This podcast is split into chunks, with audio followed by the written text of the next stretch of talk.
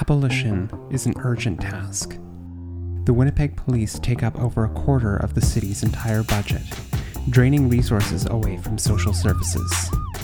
The cops regularly terrorize unhoused people and perpetuate anti-Black and settler colonial violence. Many people in Winnipeg are sympathetic to abolitionist politics. The petition created by Justice 4 Black Lives Winnipeg, calling for the abolition of the Winnipeg police, received over 100,000 signatures, and massive numbers of people joined protests in 2020 to oppose the cops. This wave of activity has subsided, but abolitionist organizing continues.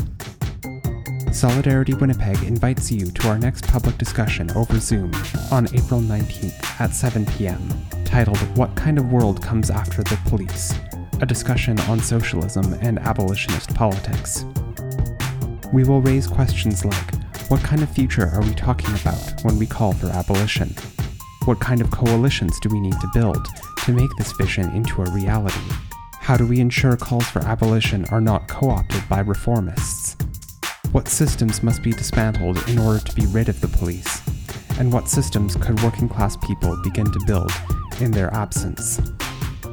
If you'd like to join the discussion, please email us at info@solidaritywinnipeg.ca and we will send you the Zoom link.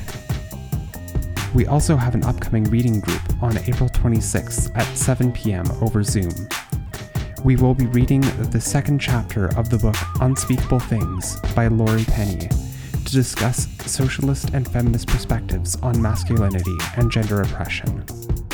You can order the book online, or you can email us and we'll send you a PDF of the chapter.